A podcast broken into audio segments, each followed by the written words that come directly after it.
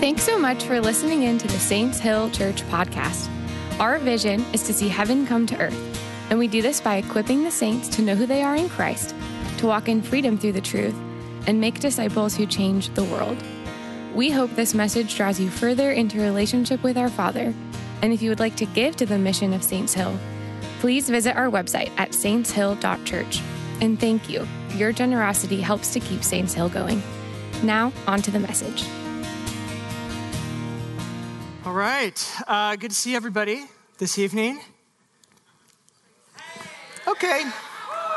If that's where we're starting, oh, trust me, we're going to end in such an amazing place. It's really going to be awesome. Um, I have a whole message, but I have some things that I just want to say real fast, if that's cool. Um, wisdom, what is wisdom? wisdom in the scriptures is the ability to rule well. And actually, uh, wisdom in the scriptures is the first thing uh, that we see going sideways. Um, it says it's the wisdom of the serpent that then deceives humans. So, how many of you guys understand there's actually two kinds of wisdom? There's serpent wisdom, and then there's what's called heavenly wisdom, which we learn about in the New Testament. And I think now is the time for us as a church to have wisdom.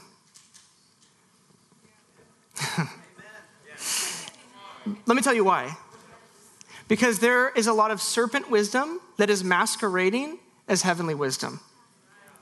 And wisdom is having the ability in the gray areas of life to know which hills to die on and which ones to let go. So I want to caution our church in this cultural moment that we're in. Have heavenly wisdom and don't allow serpent wisdom to take on Bible titles or Bible names and to use earthly wisdom. And here's why it is very easy as Christians who are walking in truth to see lies in the culture. And when you see lies in the culture, it's very easy for you to get a heart of offense. It happens to me almost every day. where I see something, I hear something, and instantly I cannot believe that. That's ridiculous. This is insanity. I'm watching movies from the 90s now, and I'm just going, that was a much simpler time. uh, but we were put in this time. And we were made for this time. And so it is very important that we do not fight the battle in front of us with the weapons that the enemy uses, sanctifying them with spiritual or Christian names. It is very important that we fight the real fight, which is not against flesh and blood, but against demonic principalities that are in control behind the scenes of various people groups, various people, and over different locations. Okay, so I know you guys don't like wearing masks. I don't like wearing a mask. But I, I really want us to not allow that to distract us from the real, the real things that are at stake. Because um, it, it, would be a shame for us to miss the, the real battle and think that the thing on our face is the real battle. It, it's, um, it probably isn't, but there is a real battle going on, and I don't want you to, to, to get distracted and end up using a, having a fence build up and then just using the enemy's tactics. Because if we use his tactics, even if we win, we will lose. Okay, so we're going to talk even a little bit more about this. So go ahead and turn to Ephesians chapter 4 in your Bibles. Uh, that, that's where we're going to be this evening. Uh, Ephesians chapter 4. If you're new to the scriptures, um, basically the second half of the Bible, what's called the New Testament, uh, it's, it's a compilation of a bunch of letters and what I like to call documentaries about the life of Jesus. So there's these documentaries about the life of Jesus, and then there's these letters to various churches, like gathered groups of people in the first century who believe in Jesus. They believe the documentaries about Jesus, and they believe that they're real and that they matter, and that Jesus was a real person and he changes everything if you uh, link your life with his. So Ephesians is one of those letters, and it's written to a, church in Ephesus, which is in modern day Turkey. So um, you can kind of get the geography in your mind. I, I have a little mini uh, series that I want to end the month of August with. Uh, I wasn't I wasn't planning on doing this series, but this week um, it sort of came to fruition in my mind. And, and, so here we are. And, and here's what I want to talk about through the rest of August. I want to answer this question together Why the church? What is the why behind the church? Why the church? What is the purpose of the church? And, and I think that this subject really, really matters because most churches in the United States are having a really hard time coming back from COVID. Uh, we, we are seeing on average uh, 10 to 30% of church attendance drop off coming back from the pandemic. Churches are shutting their doors, they're struggling financially. It, it, it's really, really not good. And, and I think that many, uh, many people over this past year are realizing that the church has become an auxiliary part of their life. It's not a primary thing in their lives. Because in the 21st century in the United States, someone can cobble together much of what the church offers without actually being a part of the accountability or the work it takes of being a part of the church. So, like, you can get, if, if church for you was all about entertainment, you can get it elsewhere. If church was all about pop psychology, you can get that elsewhere. If church is all about good vibes, you can get that elsewhere. And so if that if those are the reasons why church, if those are the reasons why you, you, you think the church has purpose, then it is likely that's too flimsy of a reason uh, to stand against a pandemic or to stand against social pressure or even pressure from uh, the government to stay solid. It's very, very difficult. So, so I, wanna, I want you to ask yourself this question right now. Why does the church matter to you? Maybe you're here tonight, you're like, the church doesn't matter to, to me, and I'm, I'm going to convince you otherwise, I, I think. Um, but uh, if, if the church does matter, why does it matter to you? Um, it's an important question, and, and, I want you to think about it over the next three weeks because what I'm going to aim to do is give you three reasons why I think the church still matters. Okay, so look down at your Bibles. Reason number one, let's start here. Uh, Ephesians chapter 11 says this Paul speaking to the church in Ephesus. So Christ himself gave the apostles, the prophets, the evangelists, the pastors, and teachers to equip. Everybody say equip. That was a little weak. Everybody say equip again. To equip his people for the works of service so that the body of Christ may be built up. Everybody say built up until we all reach unity in the faith and in the knowledge of the Son of God and become mature, attaining to the whole measure of the fullness of Christ. Then we will no longer be infants, tossed back and forth by the waves and blown here and there by every wind of teaching and by the cunning and craftiness of people in their deceitful scheming. Instead, speaking the truth in love, we will grow to become in every respect the mature body of Him who is the head, that is Christ. From him, the whole body, joined and held together by every supporting ligament, grows and builds itself up in love as each part does its work. The first why for the church is equipping. That's what I want to talk about tonight. The church exists to equip. And, and, honestly, church won't have lasting value in your life outside of equipping. It, because it won't matter. Without equipping, without giving people something they can't get anywhere else, what's the point of church? If you can get everything that we do, if you can get it somewhere else, why participate in the church? And so I want you to think about this word equipping. We just read it in there. Christ gave, and we're going to go through the whole thing, I promise. Christ gave these gifts, these different types of leaders to the church so that the church gets equipped. Now, think about that word. What I think of when I think of the word equip or equipping, I think of an armory. I think of like a, a battalion's armory, a place full of weapons full of protective gear.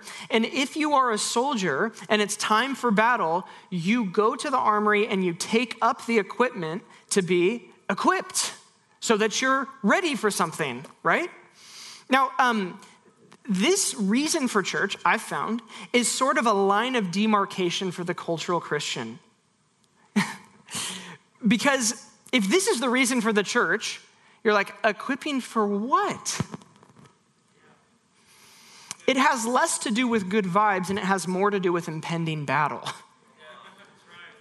Just the other night, I was talking with someone who's a cultural Christian and kind of unfamiliar even uh, with what the church does, but kind of would call themselves a Christian. And I, I, they asked me, you know, like, why on earth would you want to be a pastor? And um, I described this. I said, oh, it's so amazing. We're equipping for battle. you know, and we're and, and we believe in revival and we're participating in it right now. We've seen people get baptized and saved and healed and delivered, and we've seen all this amazing stuff. People are speaking prophetically and their lives are getting clarity and direction. It's just phenomenal, phenomenal stuff. And in their attempt to not be rude, they were like, oh, um, yeah, I'm just kind of more into the good vibes at church. This isn't about good vibes. This is not about good vibes. Uh, it's about battle. And, and this is why Jesus told us to count the cost before you consider joining. He's like, not everybody should join. You should count the cost before you do because it's going to cost you something. And, and I, and I want to say, we're going to talk about this over the next three weeks. Um, it's going to cost us more than it cost our parents. It's going to cost us more than it cost our grandparents because we are we have literally in my lifetime gone from a majority christian culture to a majority post christian culture that is resentful of the past majority christian culture. Do you feel it? Um, the equipping exists unto something you're not just there to be equipped so that you can be equipped. And I think for, for a long time, you know, in a wealthy society like the one that we live in that was friendly towards Christians, this is you are equipped to be equipped. I'm just coming to church to enjoy myself, to meet other people and to do life together, have kids together, and really, you know, hang out. We can't do that anymore. We can't, that we don't get that luxury, our generation. Have you counted the cost? Like, can you imagine a soldier equipped for nothing? just standing there with all of their weapons and all their armor, just like, no, I just kind of like wearing it.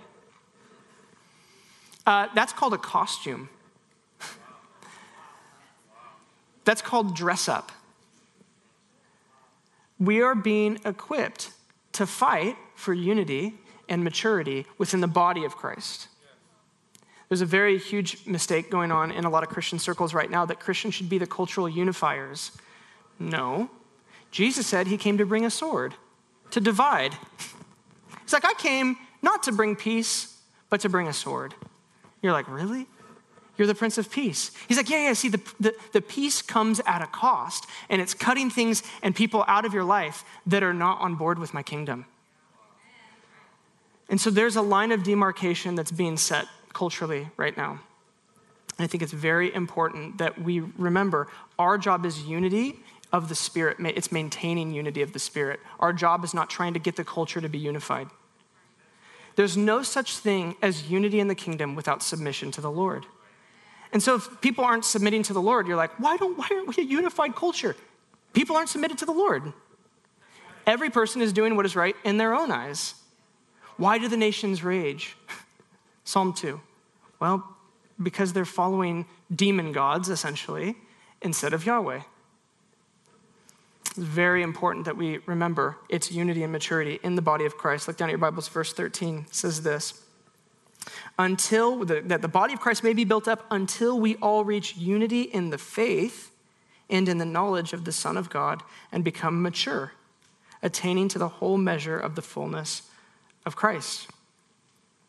There's an interesting juxtaposition that's going on in this passage, and I, I hadn't seen it until this, this, this last week when I, was, when I was studying this. And it's between two kinds of, of Christians. The juxtaposition is this it's between a soldier and an infant. Can you think of things more opposite? it's between a soldier and an infant. And I want you to notice what marks someone as an infant, down verse 14. Then, when we become mature and we attain to the whole fullness of Christ, when we have unity of the faith, then we will no longer be infants, tossed back and forth by the waves, and blown here and there by every wind of teaching, and by the cunning and craftiness of pe- people in their deceitful scheming. What marks someone, a believer, out as an infant? They get tossed. They get tossed. Look, look back down. Then we will no longer be infants, tossed back and forth. And this image is frightening.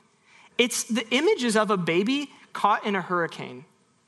The images of, some of you have babies, I have a baby. The images of a baby in the middle of a storm in the ocean. That's pretty scary. It, it's, that is certainly death. Uh, my wife and I, we've only been to the beach a couple times with our, with our little girl. She's one. And we took her to the beach uh, a couple days ago.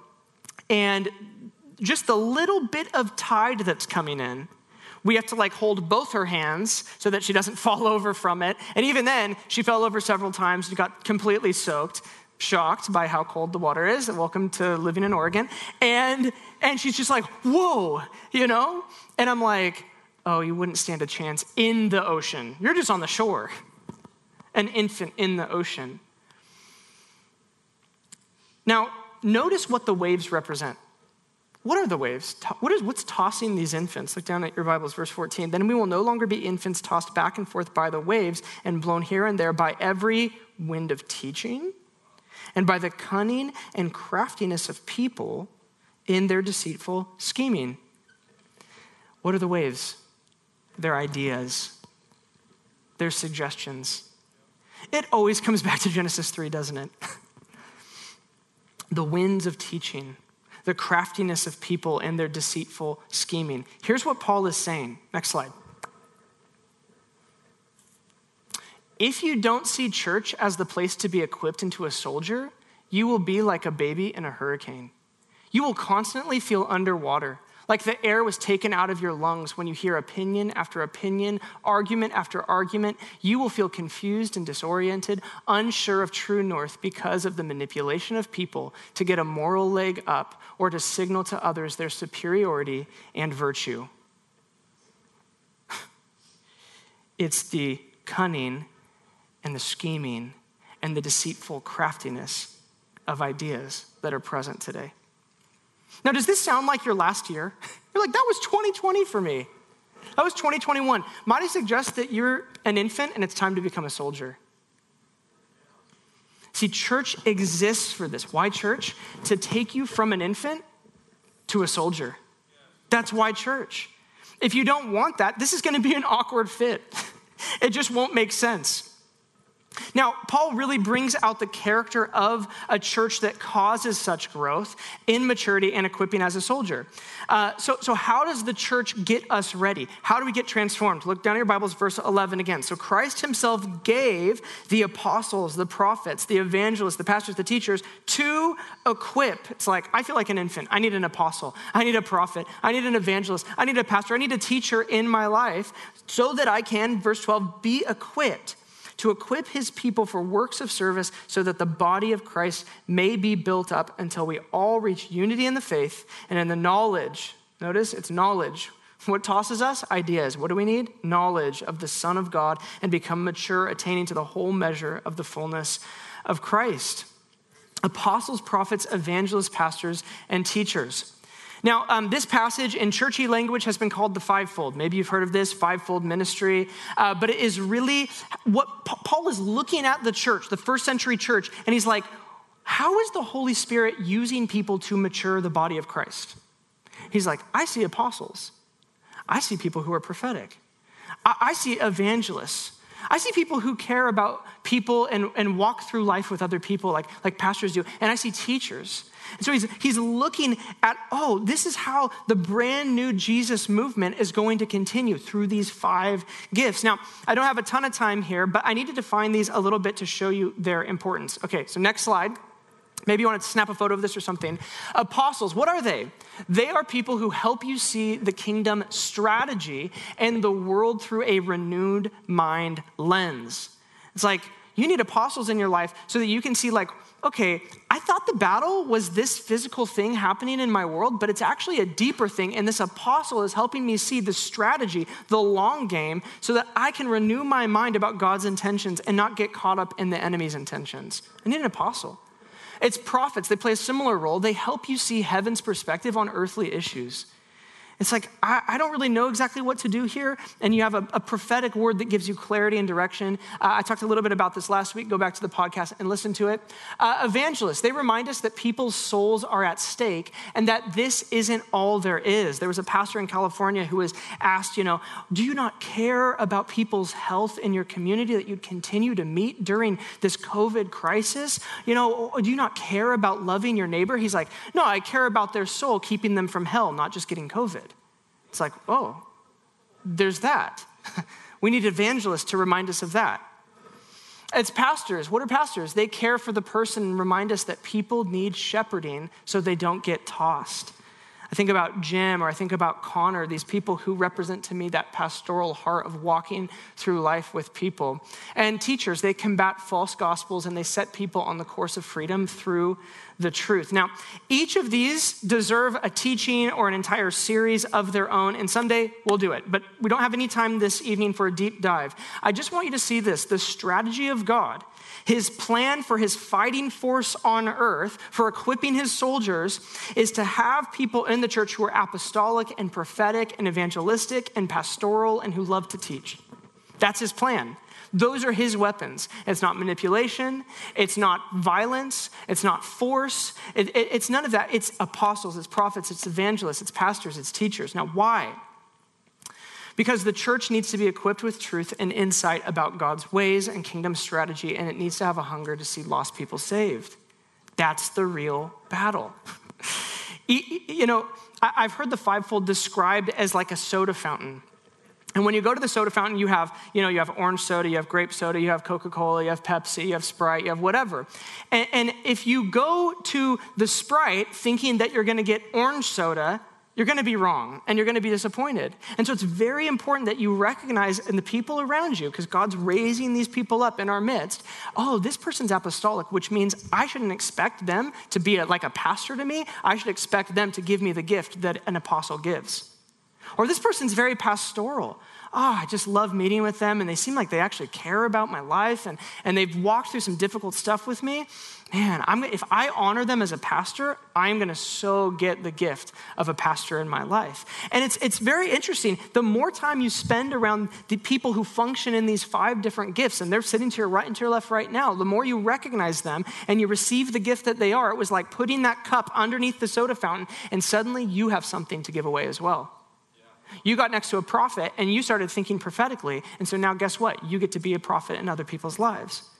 You got next to an apostle, and you got and you got your cup filled with apost- apostolism, if you will. And now you're like, oh, I'm starting to think about things a little bit differently and renew my mind in the way that I think about strategy for winning the city or, or, or cultural influence.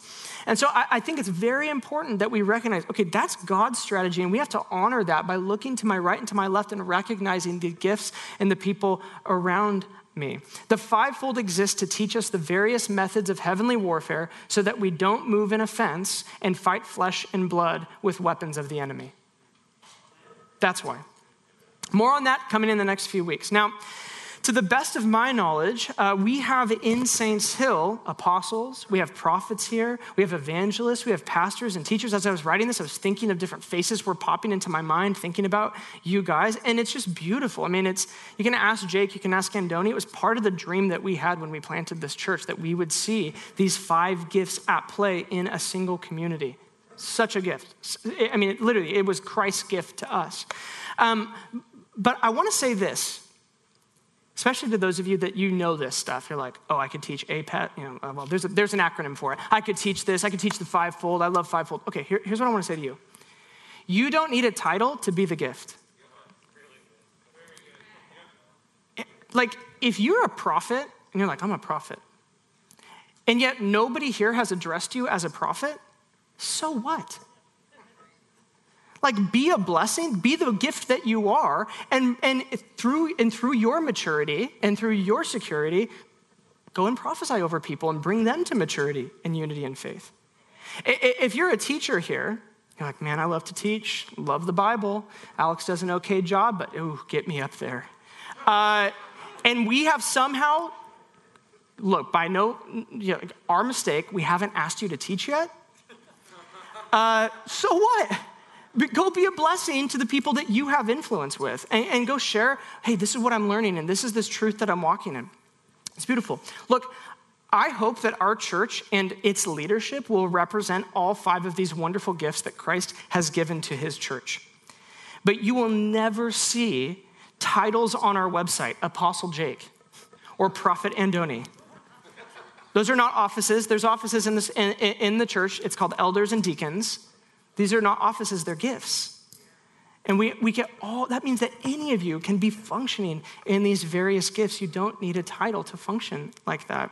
There's no need for these things to become identity when being in Christ is more than enough. You already have the best identity in the world. And see, I, I, think sometimes I've seen in the church, and I just like, this is like, we're having a lot of family chats this month. Uh, another family chat, like last week, I, I, I, see sometimes these titles or these roles, um, some people using them as a way to get identity or to get up importance in, in a family.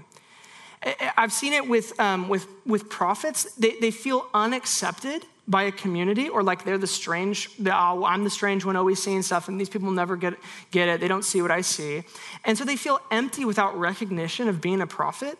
And so instead of using prophecy to actually prophesy, they actually manipulate the gift that God has given them to make up for a lack they feel internally.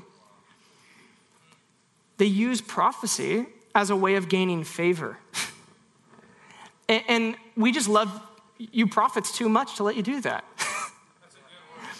We just love you too much to let you find your identity in your prophecy. It wasn't supposed to be there. So the way that we stay sharp on this is by seeing the point of the gift. Like, why are we give, why are these gifts here? It's not, it's not so that you can experience being a gift. It's wonderful being a gift. I honestly, every single week, I really do look forward to preaching. I feel like I get to be a gift in this church and I get to function in the way that God has designed me. Hopefully, I'm a gift to you. If I'm not, I'm sorry. Um, okay, okay, okay, okay, okay.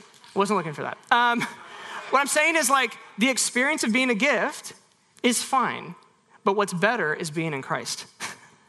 what's better is, okay, I, I, got to be a gift, but the point of it was for building up the church. And, and so I want to say this a prophet, an apostle, an evangelist, a pastor, a teacher, they're a gift to the degree the people around them are maturing. Like if the people around you aren't maturing, I'm sorry, but you haven't been that much of a gift. It's like there's a reason for the gift. It's equipping. It's okay. They're going to be a gift. You just got to get your identity detached from being a gift, and then you're going to be a gift. Um, okay, yeah, that's good. That's good stuff right there. Uh, I, I, do also want to say this. Um, you all will show your maturity in Christ in who you're serving. Like, if you only can serve people that are of a higher social status than you or more important than you, you are showing your lack of maturity because you actually need to ride off coattails in order to feel okay about yourself. Jesus shows his ability, uh, his maturity, through who he served and who he washed feet for. And so I, I do want to say this. I talked about this last week. You guys are so encouraging to me. Like every single week, there's testimonies, there's prophetic words and, and they're for me and I, and I hold on to them and i own them and i just want to say thank you. Do not stop doing that. This is not a, a, an either or this is a, a both and. Um, you, are so good to me but i do want to say i am probably uh, the last person in this room who needs encouragement. Because i'm the one on stage and you all know me and you and you come and you share and you and you encourage me. I'm thinking if you're an apostle you're a prophet you're an evangelist a teacher a pastor like I am measuring your effectiveness not by what you tell me. Like, I don't need to know that you're those gifts. The people around you need to know. And there's people who are walking in this room and they've never gotten a prophetic word, and I've gotten like 20 in the past couple weeks.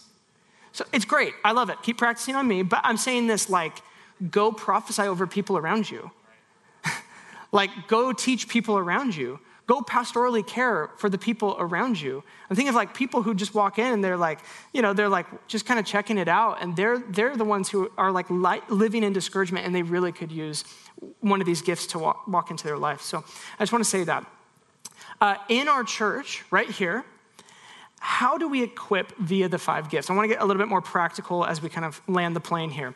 If, if these five gifts are God's strategy for maturity and unity, how do we make room and organize around them? How do we make room for them? Because there's some churches that are like, I don't want the apostles and prophets. Those guys are weird. And there's other churches that are like, teachers, oh, so bookish. We don't have any time for that you know, or whatever it is. Like, how do we make room for all of it? So I, I, I want to end by talking about three different ways we do this. Uh, we do it through our values, through our leadership, and through our traditions. This is why the church. Why the church? Uh, we have values, leadership, and traditions that make room for the equipping of the saints through the five gifts. Um, firstly, our values create the right room for people to be gifts. So, um, if you don't know uh, our core values, we have 10 core values that animate everything that we do. They really are the character and lifeblood of this church. And just like Bria was talking about, head out to the new table, new person table. Uh, even if you're not new, grab, we got like a nice tote for you. It's very cool. And um, we, you'll get all 10 of the core values with declarations on the back. Uh, these values are family standards for what we care about here. And it's important to note that we don't have a value that says just do your thing. okay? So um, that's actually not a value here. Uh, and uh, our values, what they do is they set up a guide rail for what growth and maturity looks like in this family um, someone who's submitted to Lord Jesus. Uh, one of our values is Jesus is Lord. Uh, someone who loves the Bible. Our second value is uh, the scriptures are authoritative and they lead to truth that leads to freedom. Uh, somebody who's secure and is able to honor even if they haven't been honored. Um, so, someone who promotes family in their actions. Someone who has evidence of hope and joy in their lives. You know, uh, these are the kind of the, the framework for what does it look like to be mature? What does it look like to be unified? And so our values create room and they create need need for prophecy, for teaching, the scriptures, for study, for evangelism, for people care. All of our values, if you look at each one of them, you're like, ooh, we need a prophet for that. We need an apostle for that. We need a teacher for that. We need a pastor for that. Trust me, look through it. They all require these five gifts. And so we, we make room for the gifts by needing the gifts. Um, secondly, our, our, leadership exists to empower and protect. So our values exist to create room. Our leaders, then, uh, the people who are on staff, our elders, our deacons, they exist to empower and protect. Like, like my job here, primarily, is not just to be the main speaker. You're like, I know that guy, he's the preacher. Well, kind of. I'm a leader uh, in this church, which means that it is my job to find out who is the apostle, who is the teacher, who is the evangelist, and then to leverage my authority and responsibility for them to exercise and work out their gift in the body of Christ so long as they're submitted to the elders and vision of the church. Um, the elders' interest, so if you're an elder, just raise your hand real fast. We got Andoni over here, and we got Jim right there, and myself. Um, the elders' interest is that Saints Hill would leverage people that God has providentially placed here in this time and space so that Saints Hill becomes the church it was meant to be in this time in history. It is no mistake that we're together. Nobody else in history gets to be in this room, just those who are in this room. It's powerful. God decided that it would be so. And, and all of this happens, this leveraging, all of it happens through relationship and through trust with our elders, with our deacons, with our staff. Ministry doesn't run like a business. So, like in a business, uh, it, maybe in, a, in, an unhealthy business, I should say, uh, businesses can run so long as the bottom line is being met financially. Hey, so long as we're in the green, it's all good. But ministry doesn't run that way. Ministry runs at the pace of relationship and trust. It really matters that we know you because we're family. I really, you know, we have a lot of little maxims or sayings behind the scenes, but one of them is we don't care what your vision is until you get our vision. And once you get our vision, we will champion your vision into oblivion. We will give you so much responsibility and authority. Once you build that trust with us, you never, you're like, what the heck? Now I'm in charge of this whole thing? Yeah, well, we built relationship with you and we saw the gift that you were. And now we're going to give you responsibility and authority to go walk in that because that's how God matures you. That's how he equips you. Our job as leaders is to look for opportunities uh, where you can be gifts. So I want you to think what ownership will you take? Because of what you're interested in, because of what gift you are, because of the thing, as you think about like, do I like to teach? Do I like to care for people? Do I like one on one conversations? Do I like to prophesy? Do I have kind of an apostolic vision for, for cultural influence? As you think about that, the, the next question is this it's not when will my church do something like this and then I'll join it. The question is, when will you take ownership for that? Many of you guys know uh, if you've come and met with us with an idea, we tend to just say, That's a great idea, you should do it. to some of your guys, it's like chagrin. You're like, Oh, really? I don't know if I want to do it. I think you guys should just do it. No, no, no, no, no. No, like the staff isn't the church, we are the church. So if you ask, like, is the church doing something about fill in the blank? If we're not and you care about it, you're the church. So we're doing whatever you're doing. The church is going to be about whatever you're, you're about, right? That's how we function. Lastly, we make room with our values. Uh, our leadership exists to empower and protect, and then our traditions are culturally appropriate roads for us to travel to God on. Uh, tradition can be kind of a dirty word for evangelicals. You're like, I don't like that word tradition. It sounds so stuffy. It sounds so, I don't know, traditional. Um, but tr- we all have traditions, and it's kind of an e- evangelical blind spot to think that we don't have traditions here. We got traditions. We sing songs, and we sing songs that use four chords. Those are traditions, uh, and, and, and, and we always have like we have like preaching. It's a tradi- it's a tradition. We're going to do baptism. It's a tradi- that's a tradition, and so um, traditions are not inherently good or bad. They're good if they lead to Him, and they're bad if they distract from Him. So we got many traditions as American evangelicals, but specifically I want to talk about this gathering time that we have. And I want to kind of give us some, some like, how are we equipping in this gathering time? Because I think it's one of the main uh, moments for the church to do equipping. Uh, the author of Hebrews uh, says this, and let us consider how we may spur, everybody say spur, one another on toward love and good deeds, not giving up meeting together as some are in the habit of doing, but encouraging one another, and all the more as you see the day approaching. It is interesting here that there's a warning about hey, don't, don't do what those people are doing where they're not meeting anymore. Don't do that. Why?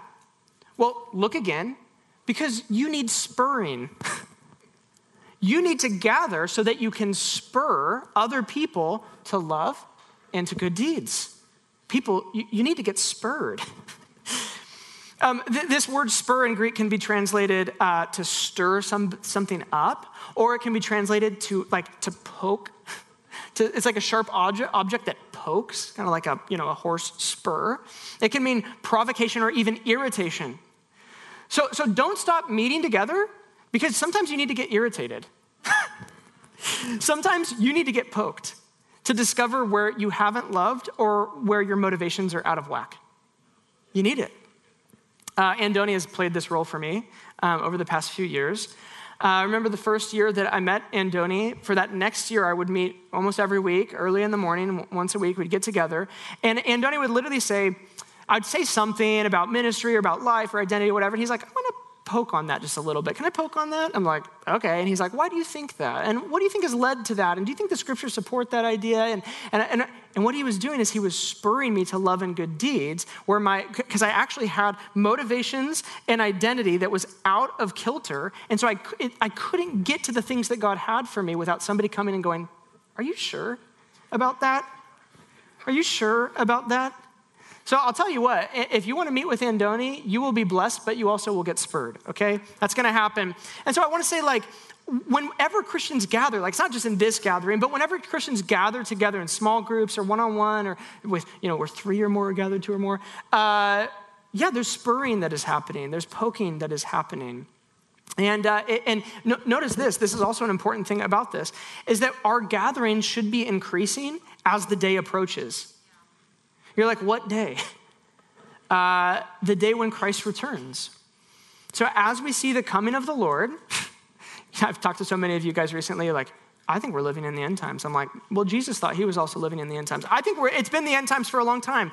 Uh, like, as you see the day approaching, you should continue to gather. All the more as the day approaches, continue to gather.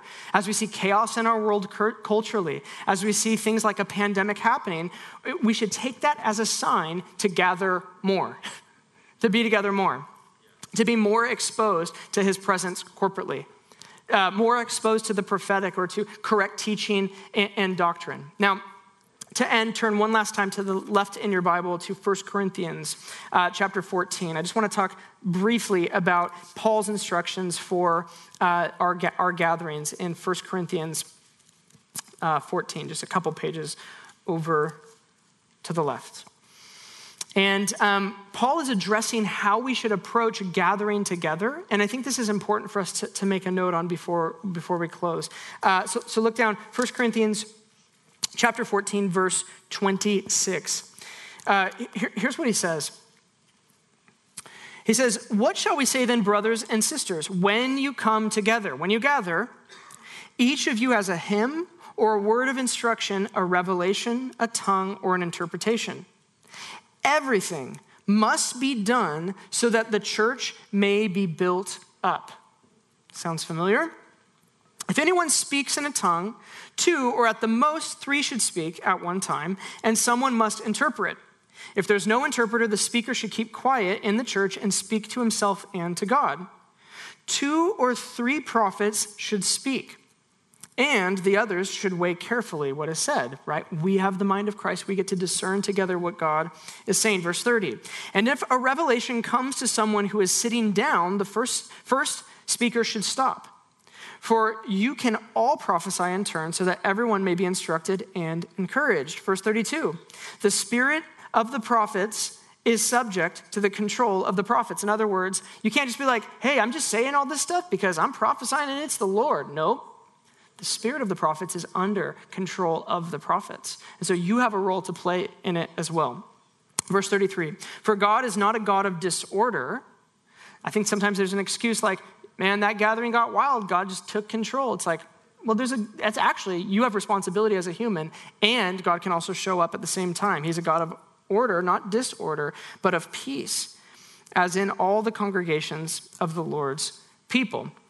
Someday we'll spend a whole month, I'm sure, just going through this passage because it's, it's quite interesting and important. But for tonight, Paul says this In your gatherings, there will be prophecy, there's going to be tongues, there's going to be singing, there's going to be teaching, there's going to be interpretation. And here's the point the gathering is not for you to do your thing, it's for building and equipping.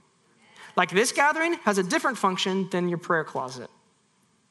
Does that make sense? there are other considerations than just you expressing yourself in this gathering. Um, th- this isn't saying, hey, don't have weird or wacky things happen in the gathering. When God shows up, He does weird and wacky things. He's done it for thousands of years. It just happens, and it's beautiful. Um, what, what Paul is saying is make sure that those things are understood, interpreted, because it does no good if it's not. Interpretation. Jake uh, put this so eloquently recently in a conversation and I quoted you. Here you are. Next slide. There we go. Here's what Jake said about the gathering. He said, Come here to our gathering and take faith risks to build others up, not to express yourself or prove to yourself you have the guts to act in faith. okay? So we have a very charismatic church. It's a beautiful thing. Make sure you do what you do to build others up. That's all I'm saying. Okay, so how should you view this gathering? How should you come to this? Ready to see heaven come. Ready to see the body built and equipped with the apostles, the prophets, the evangelists, the teachers, the pastors come with a prophetic word. He says, each of you, when you come together, you're going to have songs and you're going to have prophetic words. And you should come at, at four o'clock, an hour before our gathering, to pre gathering prayer, where we take time and we actually ask God, what are you saying about this gathering? We're going to have words in just a couple minutes right up here that people feel could be prophetic for some of you in the gathering. So powerful. Come with the desire to praise. Like there's, there are times where you have to make a choice to praise, and it is a sacrifice, and it is a beautiful, beautiful thing that the Lord just delights in. Come, and come with others in mind. So why the church tonight? Equipping. Equipping. Go ahead and stand up. Stand up together. Um, I, I want to uh, just share a prophetic image, and I want you to close your eyes and kind of imagine this with me, if you will. Um, a, friend of mine, uh, he visited our church about a year ago, and he had this prophetic image, and he sent it to me. And, and as I was writing this message, it just came to mind. And so I, I want to tell, I'm just going to read what he sent me, and, and I want you to just, in your mind's eye, I want you to imagine it. And I want you to go there. God created our imagination for a reason. He intends to use it to teach us, to equip us. This is an equipping moment. So uh, here's what he said He said, When I was at Saints Hill last, during worship, I saw in my mind God bring me into a room full of weapons and tools weapons to fight the enemy and tools to build the kingdom. He told me he isn't looking for people who know how to use them, but for anyone that will use them. I felt like I was in that room when I was at Saints Hill, like I could literally pick up any weapon or tool off the wall and use it right now. That's the purpose of church. That's the purpose of church. And it happens in his presence. In his presence, we get all that we need. All the right things grow, all the wrong things die. We get so equipped and ready for the task uh, that's at hand. So I, I just want to ask you this question What are you being equipped in right now? It could be different than the people around you. What are you receiving here at this church uh, that's getting you ready? And I want you to just think about that. Um, think about the weapons that you're obtaining even right now. And, and, and let me pray over you. Go ahead and put your hand over your heart. I'm just going to pray over you guys. God, would you so equip this church with your truth, with your mind, with your heart for people, with love in the face of, of hate, love in the face of offense? And I, and I just pray the same prayer that, that Paul prayed in Ephesians. God, I ask that you would give this church the spirit of wisdom and revelation so that this church may know you better. I pray that the eyes of their hearts may be enlightened, that they may know the hope to which they have been called and the riches of their glorious inheritance in your church.